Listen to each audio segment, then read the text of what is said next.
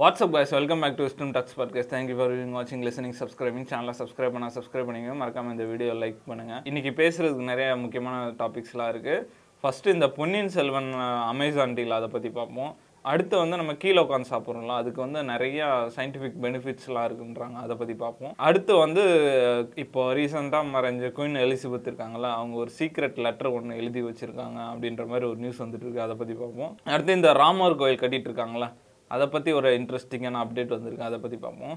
First இந்த பொன்னியின் செல்வன்லேருந்து போவோம். Say that it feels right.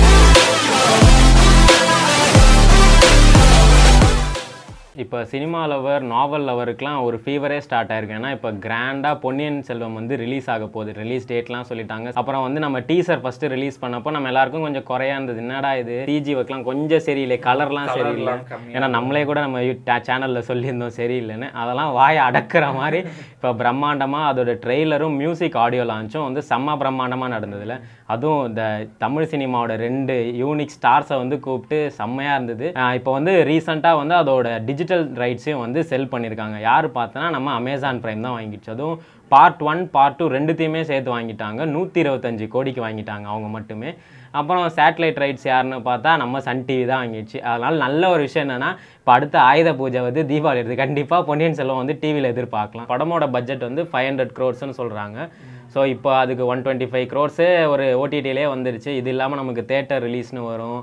ப்ரொமோஷன்ஸ்னு வரும். அது இதுன்னு எப்படியும் இவங்க கலெக்ட் பண்ணுறாங்க ஆனால் படம் எப்படி இருக்குன்னு தெரிஞ்சால் தான் நம்ம ஆயிரம் கோடி ரெண்டாயிரம் கோடின்னு சொல்ல முடியும். இந்த பொன்னியின் செல்வனை பற்றி சொல்லணும்னா இதுக்கு ஒரு பெரிய வரலாறே இருக்குது இது எழுதி செவன்ட்டி இயர்ஸ் ஆகுது. இந்த last year top selling book எதுவாக இருந்தான்னு பார்த்தோன்னா பொன்னியின் செல்வனாக தான் இருக்கும். அப்படி இந்த கதையில் என்ன இருக்குன்னு தெரில இதை வேற நிறைய பேர் ட்ரை பண்ணிட்டாங்க. எம்ஜிஆரில் ஆரம்பித்து கமல் மணிரத்னமே ரெண்டு வாட்டி ட்ரை பண்ணி இப்போ சக்ஸஸ்ஃபுல்லாக எடுத்திருக்காரு. நம்ம அதுவும் சொன்ன மாதிரி ட்ரீசர் வரும்போது கொஞ்சம் இதுவாக அந்த மாதிரி இருந்தது. இப்போது ட்ரைலர் வந்திருக்கு. ரவிவர்மன் பிரித்து எடுத்துட்டா போல கேமரா ஒர்க்லாம் செம்மையாக பண்ணியிருக்காங்க. ஒரு இடத்துல கூட பிசுறு தட்டல. நிறைய டீட்டெயிலிங்லாம் இருக்கும் சூப்பராக இருக்குது இந்த ட்ரைலரை பார்க்கும்போது தெரியுது ஆஹா படம் நல்லா இருக்கும் போலப்பா அப்படின்ற மாதிரி நம்மளால் சொல்ல முடியுது. இதுவும் அவர் உஷாராக ட ரெண்டு பாட்டையும் சேர்த்து வேறு எடுத்திருக்காரு. அவன் கண்டிப்பாக ஒரு பெரிய ஓப்பனிங் இருக்கும்னு நினைக்கிறேன். ஒரு எனர்ஜி பே தெரியுது நம்மளுக்கு அந்த பொன்னியின் செல்வனை சுற்றி அந்த அதுக்கு வெயிட் பண்ணுறது அந்த மாதிரி இப்போ ஆடியோ லஞ்ச் நடந்து அந்த வீடியோலாம் வைரல் ஆகுறது அதுலேயே தெரியுது எந்த அளவுக்கு ஒரு எக்ஸ்பெக்டேஷன் இருக்குன்னு. நம்ம படம் வரும்போது பார்த்தா தான் தெரியும். நான் அந்த ஆடியோ லான்ச்சுக்கு போயிருந்தேன். பயங்கரமாக இருந்தது. எப்படி சொல்கிறது இந்த இயர்லேயே பிக்கஸ்ட் ஈவெண்ட் அதுவாக தான் இருக்கும். நேரு ஸ்டேடியம் வேறு ரஜினி கமல்லேருந்து விக்ரம் எல்லாம் வரவ எல்லாம் பெரிய ஸ்டார் தான். இந்த கேஜிஎஃப் டயலாக் ஒன்று இருக்கும்ல எவனோ பத்து பேர் அடிச்சுட்டு நான் டான் ஆகலடா நான் அடித்த பத்து பேரும் டான் தான் சொல்லுவார்ல அந்த மாதிரி வந்துட்டு இருக்க எல்லாருமே பெரிய பெரிய ஆளுங்க. விக்ரம் கௌதம் மாஸ்தமன் அதித்தி ராவ் எல்லாம் ஐஸ்வர்யா ராய். நான் அந்த மாதிரி ஒரு சேனலுக்காக போயிருந்தேன். அப்புறம் திடீர்னு குடுக்குடுன்னு வருவாங்க ஐஸ்வர்யா ராய் சார் ஏ த்ரிஷா த்ரிஷா. அப்படியே வந்துகிட்டே இருக்காங்க. செம்மையாக இருந்தது. ஒம்பது மணிக்கு ட்ரெய்லர் ஆச்சுன்ற மாதிரி சொன்னாங்க. அப்புறம் பார்த்தா ரிலீஸ் ஆகவே இல்லை. அப்புறம் பொறுமையாக அந்த ஃபங்க்ஷனில் ரிலீஸ் பண்ணுறதுக்காக வெயிட் பண்ணி லெவன் ஃபார்ட்டி ஃபைவ்க்கு தான் ரிலீஸ் ஆயிடுச்சு ட்ரைலரு நான் நைட்டே ஒரு ரெண்டு மூணு வாட்டி பார்த்துட்டு இருந்தேன் ட்ரைலர் சூப்பராக இருக்குது இந்த மாதிரி படத்துக்கு பயங்கர எக்ஸ்பெக்டேஷன் இருக்குது எனக்கு தெரிஞ்சு கண்டிப்பாக நல்லா இருக்கும் தான் நான் இந்த வாட்டி அமேசான் பிரைம் தான் வந்து நல்லா வேட்டையாடி இருக்கான்னு நினைக்கிறேன். இப்போ பொன்னியின் செல்வன் வந்து தேர்ட்டியத் வருது. அது அமேசான் பிரைம் தான் வாங்கியிருக்கு. அடுத்து வந்து நம்ம நானே வருவேன்னு சொல்லி தனுஷோட படம் வருது. அதுவும் பார்த்தா பொன் அமேசான் தான் வாங்கியிருக்கு. டுவெண்ட்டி ஃபோர் க்ரோர்ஸ்க்கு வாங்கியிருக்கு. சரி இதெல்லாம் விடுன்ட்டு எப்பயோ வரப்போகிற வாரிசு அவங்க தான் வாங்கியிருக்காங்க. சிக்ஸ்டி க்ரோருக்கு இந்த வாட்டி அமேசான் கொத்தா புஷ்ணு வந்துட்ட மாதிரி பிடிச்சிருக்காங்க போல இருக்கு. இந்த யார்கிட்ட பிளாட்ஃபார்ம் இருக்கோ அவங்க தான் முடிவு பண்ணுவாங்க எல்லாத்தையும். அந்த மாதிரி அவங்களாம் பில்லியன் கணக்கில் செலவு பண்ணி பண்ணிகிட்ருக்காங்க இருக்காங்க இப்போ ரீசெண்டாக நான் ஒன்று பார்த்தேன். இந்த மாதிரி மகாபாரதம் வந்து டிஸ்னி ஹாட் ஸ்டார் எடுக்க போகிறதா சொல்லியிருக்காங்க.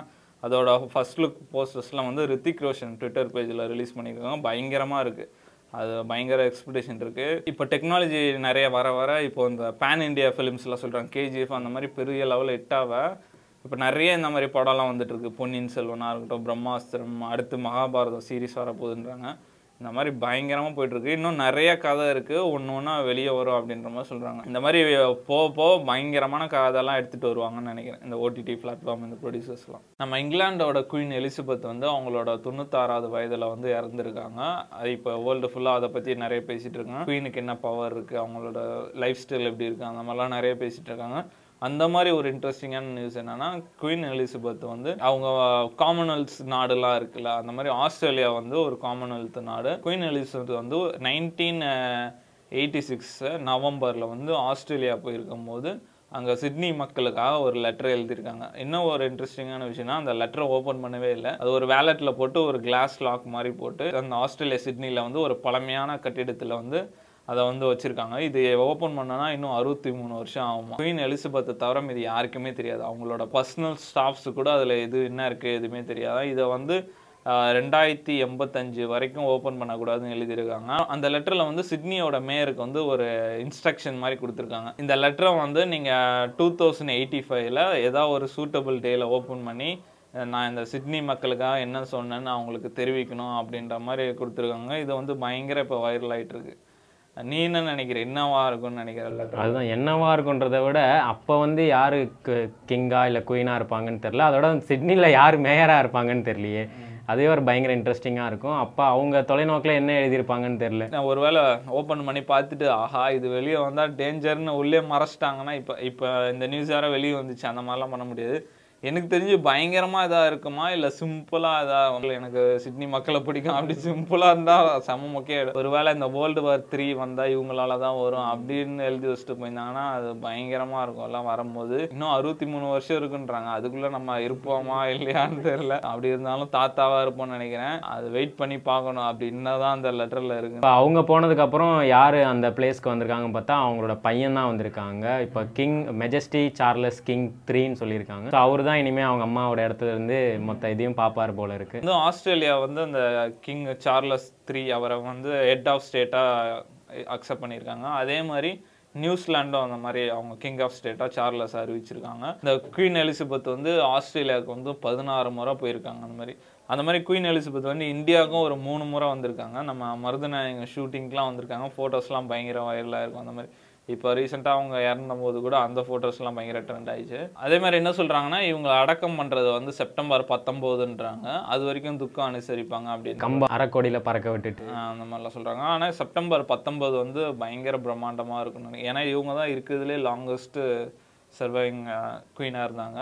கண்டிப்பாக அவங்க டெத்துக்கு வந்து உலக நாட்டு தலைவர்கள் எல்லாரும் வர வாய்ப்பு இருக்குது அந்த மாதிரி அது பயங்கர பிரம்மாண்டமாக இருக்கும்னு நினைக்கிறேன். அதே மாதிரி இந்தியாவிலையும் நம்ம சென்னையிலுமே நேஷ்னல் ஃப்ளாக் வந்து அரை கொம்பத்தில் பறக்க விட்டுருக்காங்க. அந்த மாதிரி நிறைய நியூஸ் வந்துட்டுருக்கு இப்போ வேர்ல்டே நிறைய மாறிட்டு வருது. இப்போ நம்ம சாப்பிட்ற ஸ்டைல்லேருந்து சாப்பிட்ற ஃபுட் வரைக்கும் எல்லாமே மாறிட்டு இருக்கு. இப்போ மோஸ்ட்லி எல்லாரும் வந்து டைனிங் டேபிள் உட்காந்து சாப்பிட்றது அந்த மாதிரி தான் ப்ரிஃபர் பண்ணுறாங்க ஆனால் கீழே உட்காந்து சாப்பிட்றதுல நிறைய ஹெல்த் பெனிஃபிட்ஸ்லாம் இருக்குன்ற மாதிரி சொல்கிறாங்க அதை பற்றிலாம் பார்ப்போம். இந்த வேர்ல்டில் இந்தியான்னு மட்டும் இல்லை இந்த பக்கம் ஈஸ்ட் சைடு இருக்க ஏஷியா எல்லாமே இப்போ அமெரிக்கா அந்த சைடெலாம் வெஸ்ட்னுவாங்க இந்த பக்கம்லாம் ஈஸ்ட்னுவாங்க அந்த மாதிரி ஈஸ்ட் ஸ்டைலில் இருக்க நிறைய கண்ட்ரீஸில் வந்து இந்த மாதிரி கீழே உட்காந்து சாப்பிட்ற பழக்கம் வந்து கடைப்பிடிச்சிட்டு வராங்க. அதில் நிறைய ஹெல்த் பெனிஃபிட்ஸ் இருக்குன்றாங்க. அதெல்லாம் என்னென்னு பார்ப்போம். ஃபஸ்ட்டு என்ன சொல்கிறாங்கன்னா இந்த வெயிட் லாஸ்க்கு பயங்கர ஹெல்ப்ஃபுல்லாக இருக்குன்றாங்க. இப்போ நம்ம கீழே உட்காந்து சாப்பிட்றோன்னா நம்ம லெக்லாம் கிராஸில் வச்சுருப்போம் பிளேட்டு பக்கத்தில் வச்சுருப்போம். நம்ம ஒரு மூமெண்ட் இருக்கும்ல நம்ம கீழே குனிஞ்சு எடுக்கிறோம் அந்த மாதிரி மூமெண்ட் இருக்கும்போது உடம்புல வந்து அந்த பிளட் சர்க்குலேஷன் வந்து கரெக்டாக இருக்கும் ஸ்மூத்தாக இருக்கும் அப்படின்ற மாதிரி சொல்கிறாங்க இது வந்து வெயிட் லாஸ் ஆகிறதுக்கு கொஞ்சம் ஹெல்ப்ஃபுல்லாக இருக்குன்றாங்க ஒரு டைனிங் டேபிள் உட்காந்து சாப்பிட்றதோட கீழே உட்காந்து சாப்பிட்றது மூலியம் அந்த வெயிட் லாஸ் பண்ணிட்டு இருக்கவங்களுக்கு கொஞ்சம் ஹெல்ப்ஃபுல்லாக இருக்கும் அப்படின்ற மாதிரி சொல்கிறாங்க அடுத்து என்ன சொல்கிறாங்கன்னா அந்த பாஸ்டர் வந்து இம்ப்ரூவ் பண்ணும் அப்படின்றாங்க. நம்ம கீழே உட்காந்து லெக்கு கிராஸ் பண்ணி அந்த செப்பலங்கால் போட்டு சாப்பிடும்போது நம்ம ஸ்பைனுக்குலாம் ரொம்ப நல்லது அப்படின்ற மாதிரி சொல்கிறாங்க ஏன்னா ஸ்பைன் ரொம்ப ஸ்ட்ரைட்டாக இருக்கும். அந்த பாய்ச்சருக்கு ரொம்ப நல்லது. அது மட்டும் இல்லை நம்ம போன்ஸுக்குலாம் இது ரொம்ப நல்லது. ஃப்ளெக்சிபிள் ஆக்கும் போன்ஸை ஸ்ட்ரென்தன் பண்ணும். கீழே உட்காந்து சாப்பிடும் பேக்கில் இருக்க லோயர் போன்ஸ்க்குலாம் ரொம்ப நல்லது அப்படின்ற மாதிரி சொல்கிறாங்க அடுத்து என்ன சொல்கிறாங்கன்னா இது வந்து டைஜஷனுக்கு வந்து ஹெல்ப்ஃபுல்லாக இருக்கும் அப்படின்ற மாதிரி சொல்கிறாங்க உள்ள ஒரு ஆசிட் இருக்கும். அதுதான் வந்து நம்ம ஃபுட்டை டைஜஸ்ட் பண்ணோம் அப்படின்ற மாதிரி சொல்கிறாங்க இந்த மாதிரி கீழே உட்காந்து சாப்பிடும்போது அந்த டைஜஸ்டிவ் ஜூஸை வந்து ஈஸியாக ரெகுலேட் பண்ணோம் அப்படின்ற மாதிரி சொல்கிறாங்க அப்டமல் மசில்ஸ் எல்லாம் ட்ரிகர் பண்ணும் அப்படின்ற மாதிரி சொல்கிறாங்க அது மூலிமா ஈஸியாக டைஜஷன் நடக்கும் அப்படின்ற மாதிரிலாம் சொல்கிறாங்க அடுத்து என்ன சொல்கிறாங்கன்னா நம்ம மைண்டை ரிலாக்ஸாக வச்சுக்கோம் அப்படின்ற மாதிரி சொல்கிறாங்க கீழே உட்காந்து கிராஸ் லெக் பண்ணி சாப்பிட்டா. ஏன்னா நம்ம மெடிடேஷனே அந்த பொ திட்டத்தட்ட அந்த பொசிஷன் மாதிரி தான். கீழே உட்காந்துருப்போம் லெக்ஸை கிராஸ் பண்ணியிருப்போம். ஆனால் மேலே தூக்கி போட மாட்டோம். இது நார்மலாக வச்சுருப்போம். இந்த மாதிரி உட்காந்துருக்கிறது மூலயமா நம்ம மைண்டு வந்து ரிலாக்ஸ் ஆகும் அப்படின்ற மாதிரி சொல்கிறாங்க ஸ்ட்ரெஸ் எல்லாம் கம்மி பண்ணும் அப்படின்ற மாதிரி சொல்கிறாங்க அடுத்து என்ன சொல்கிறாங்க இந்த மாதிரி கீழே உட்காந்து ஒரு ஃபேமிலியோட சாப்பிடும்போது ஒரு பாண்டிங் இம்ப்ரூவ் பண்ணும் அப்படின்ற மாதிரி சொல்கிறாங்க இப்போ நம்ம டெய்லியும் எப்படி நைட்டு நம்ம எல்லாம் உட்காந்து ஒன்றா கீழே உட்காந்து சாப்பிடும்போது உங்கள் டே எப்படி போச்சு? அந்த மாதிரிலாம் கேட்போம். இந்த ஒரு உருளை உருட்டி எல்லாரும் பாஸ் பண்ணி சாப்பிட்ற மாதிரியா? அந்த மாதிரி சாப்பிடும்போது அவங்க நாள் எப்படி போச்சு? இப்போ யாரும் அந்த மாதிரி பண்ணுறது இல்லைன்னு வையேன். எல்லாம் ஒரு ஒரு டைம் வேலையை விட்டு வருவாங்க ஒரு ஒரு டைம் சாப்பிடுவாங்க. அந்த மாதிரி மொத்தமாக ஃபேமிலியோடு சேர்த்து சாப்பிடும்போது ஒரு ஃபேமிலிக்குள்ளே ஒரு பாண்டிங் இருக்கும் அப்படின்ற மாதிரி சொல்கிறாங்க அடுத்து என்ன சொல்கிறாங்க ஒரு மைண்ட்ஃபுல் ஈட்டிங் இருக்கும் அப்படின்றாங்க. கீழே உட்காந்து இந்த மாதிரி ஃபேமிலியோடு சேர்த்து சாப்பிடும்போது ஏய் இந்த இதை எடுத்துக்கோ அதை எடுத்துக்கோன்னுவாங்கல்ல?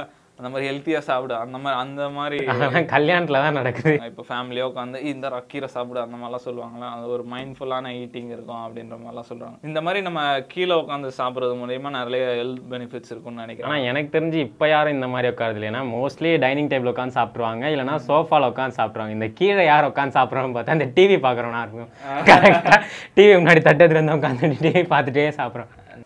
நான் இன்னை வரைக்கும் நான் கீழே உட்காந்து தான் சாப்பிட்டுட்டு இருக்கேன். அந்த கீழே உட்காந்து சாப்பிட்டா தான் ஒரு சாப்பிட்ட மாதிரி இருக்குது நிறைய பேர் வந்து இப்போ டைனிங் டேபிள் யூஸ் பண்ணுறாங்க சொன்ன மாதிரி சோஃபாலே உட்காந்து அந்த காஃபி டேபிளை முன்னாடி இழுத்து அதில் வச்சு சா டிவி பார்த்து சாப்பிட்ருப்போம் அதெல்லாம் அதெல்லாம் எப்படி சொல்கிறது ஆனால் கீழே உட்காந்து சாப்பிட்டா இதுக்கு நிறைய ஹெல்த் பெனிஃபிட்ஸ் இருக்கும்போது நம்ம இவ்வளோ ட்ரெடிஷனாக ஃபாலோ பண்ணிட்டு வராங்க. அதை நம்ம ஃபாலோ பண்ணால் நம்மளுக்கு கொஞ்சம் பெனிஃபிட் தானே. ஆனால் இப்போ சொசைட்டி ரீதியாகவும் நிறைய மாறிட்டு இருக்கு இந்த ஃபாரின் கல்ச்சர்லாம் அடாப்ட் ஆகிறத பார்த்துட்டு ஒரு டைனிங் டேபிளில் உட்காந்து சாப்பிட்றது கொஞ்சம் கெத்து மாதிரியும் நம்ம கீழே உட்காந்து சாப்பிடும்போது கொஞ்சம் லெவல் கம்மியாக இருக்க மாதிரியும் அந்த ஒரு ரிச் பீப்புள் தான் டைனிங்கில் சாப்பிடுவாங்க. ஏழைங்க கீழே உட்காந்து சாப்பிடுவாங்க. அந்த மாதிரி ஒரு இது வந்துட்டு இருக்குன்னா அதை விட நிறைய கெஸ்டால கீழே உட்காரவே முடியலன்றாங்க. ஐயோ கீழெல்லாம் வேணாங்க உட்கார முடியாது. அந்த பிரச்சனையும் இருக்கு. அந்த மாதிரி கீழே உட்காந்து சாப்பிட்டா நல்லதுன்னு நினைக்கிறேன். இந்த வீடியோ பார்க்க முடியுமா யாராவது கீழே உட்காந்து சாப்பிட்டாங்கன்னா நல்லா இருக்கும் கீழே உட்காந்து சாப்பிட்றத விட சப்பலாங்கால் போட்டு உட்காந்து சாப்பிடுங்க. காலை நீட்டி வச்சுட்டு தட்டையோட வச்சு டிவி பார்த்துட்டுலாம் சாப்பிட்றத விட சப்பலாங்கால் போட்டு உட்காந்தா இவர் சொன்ன மாதிரி எல்லா பெனிஃபிட்டும் கிடைக்கும். நம்ம இந்த ராமர் கோயில் பற்றிலாம் கேள்விப்பட்டிருக்கோம். இந்தியாவிலே ஒன் ஆஃப் த பிக்கெஸ்ட் இஷ்யூஸில் இது ஒன்று இந்த காஷ்மீர் அந்த பிரச்சனை அந்த மாதிரிலாம் இந்த ராமர் கோயில் வஸ் பாபர் மசூதின்றது வந்து பெரிய பிரச்சனை. அது ரொம்ப நாளாக கோர்ட்டில் இருந்தது கேஸ் முடிஞ்சு இப்போ ராமர் கோயில் கட்டலான்ற மாதிரி தீர்ப்பு வந்து ட்ரஸ்ட் மாதிரி ஃபார்ம் பண்ணாங்க. அந்த ட்ரஸ்ட் பேர் என்ன? ஸ்ரீராம ஜென்மபூமி தீர்த்த கேசர ட்ரஸ்ட் அந்த ட்ரஸ்ட் வந்து சண்டே அன்னைக்கு ஒரு மீட்டிங் மாதிரி நடத்திருக்காங்க. பதினஞ்சு பேர்ல பதினாலு பேர் கலந்துக்கிட்டதா சொல்றாங்க. அந்த மீட்டிங்ல என்ன முடிவு பண்ணியிருக்காங்கன்னா ப- நிறைய வாட்டி ரிவைஸ் பண்ணி இப்போ வந்து ஒரு எஸ்டிமேட்டோட வந்திருக்காங்க. இந்த ராமர் கோயிலோட எஸ்டிமேட் வந்து ஒரு ஆயிரத்தி எட்நூறு கோடி ஆகுன்ற மாதிரி சொல்லியிருக்காங்க. அதுக்கப்புறம் வந்து அந்த ட்ரஸ்ட்டோட ரூல்ஸ் அண்ட் ரெகுலேஷன்லாம் கூடி பேசி முடிவு எடுத்திருக்காங்க. அந்த மாதிரி அந்த ராம ஜென்ம மூவி காம்ப்ளெக்ஸ்னு சொல்கிறாங்க அந்த கோயிலில் வந்து ராமருக்கு மட்டும் சிலை இல்லாமல் நிறைய இந்து கடவுளுக்கு செலவு இருக்கும். அப்படின்ற மாதிரி சொல்லியிருக்காங்க. அப்புறம் என்ன சொல்கிறாங்கன்னா இந்த ராமர் சிலை வந்து ஒயிட் மார்பிளில் பண்ண போகிறதா சொல்கிறாங்க அப்படி ஒரு நியூஸ் வந்துட்டு ஒயிட் மார்பிள்னு வேற சொல்றாங்க. ஆயிரத்தி எட்நூறு கோடின்னு வேற சொல்றாங்க. அப்படியே ஒரிஜினலா ராமர் மாதிரியே செய்வாங்க போல இருக்கு. அது என்ன சொல்றாங்க இந்த ஆயிரத்தி எட்நூறு கோடின்றது வந்து சும்மா எஸ்டிமேட் தான். அதுக்கு மேலேயும் போக வாய்ப்பு இருக்கு அப்படின்ற மாதிரி சொல்றாங்க. இந்த ப்ராஜெக்ட் வந்து பயங்கர வேகமா பண்ண போறதா சொல்றாங்க. டிசம்பர் ரெண்டாயிரத்தி இருபத்தி மூணுக்குள்ள இது முடிஞ்சிரும் அப்படின்ற மாதிரி சொல்றாங்க. ஆஹ் ரெண்டாயிரத்தி இருபத்தி நாலு ஜான்வரி அன்னைக்கு இதை ஓ- கோயில் ஓப்பன் பண்ணுவான்ற மாதிரி சொல்கிறாங்க இதில் ஒரு இன்ட்ரெஸ்டிங்கான விஷயம்னா ரெண்டாயிரத்தி இருபத்தி நாலு தான் நாடாளுமன்ற எலெக்ஷன் வருது. கரெக்டாக பிளான் பண்ணி இருபத்தி மூணு முடிச்சு இருபத்தி நாலு வர மாதிரி வச்சுருக்காங்க. இது மூலிமா அவங்க கொஞ்சம் பொலிட்டிக்கலாகவும் யூஸ் பண்ணிக்கலாம்னு நினைக்கிறாங்க நான் நினைக்கிறேன். நானே அந்த இடத்துக்கு போயிருக்கேன். எங்கள் அப்பா ஆஃபீஸ் டூருக்கு போகும்போது நாங்கள் அந்த ராமர் கோயிலுக்கு போனோம். சுற்றி சுற்றி சுற்றி பயங்கர செக்யூரிட்டியாக இருக்கும். சுற்றி சுற்றி சுற்றி சுற்றி போயிட்டு போயிட்டு வெளியே வந்துட்டோம்.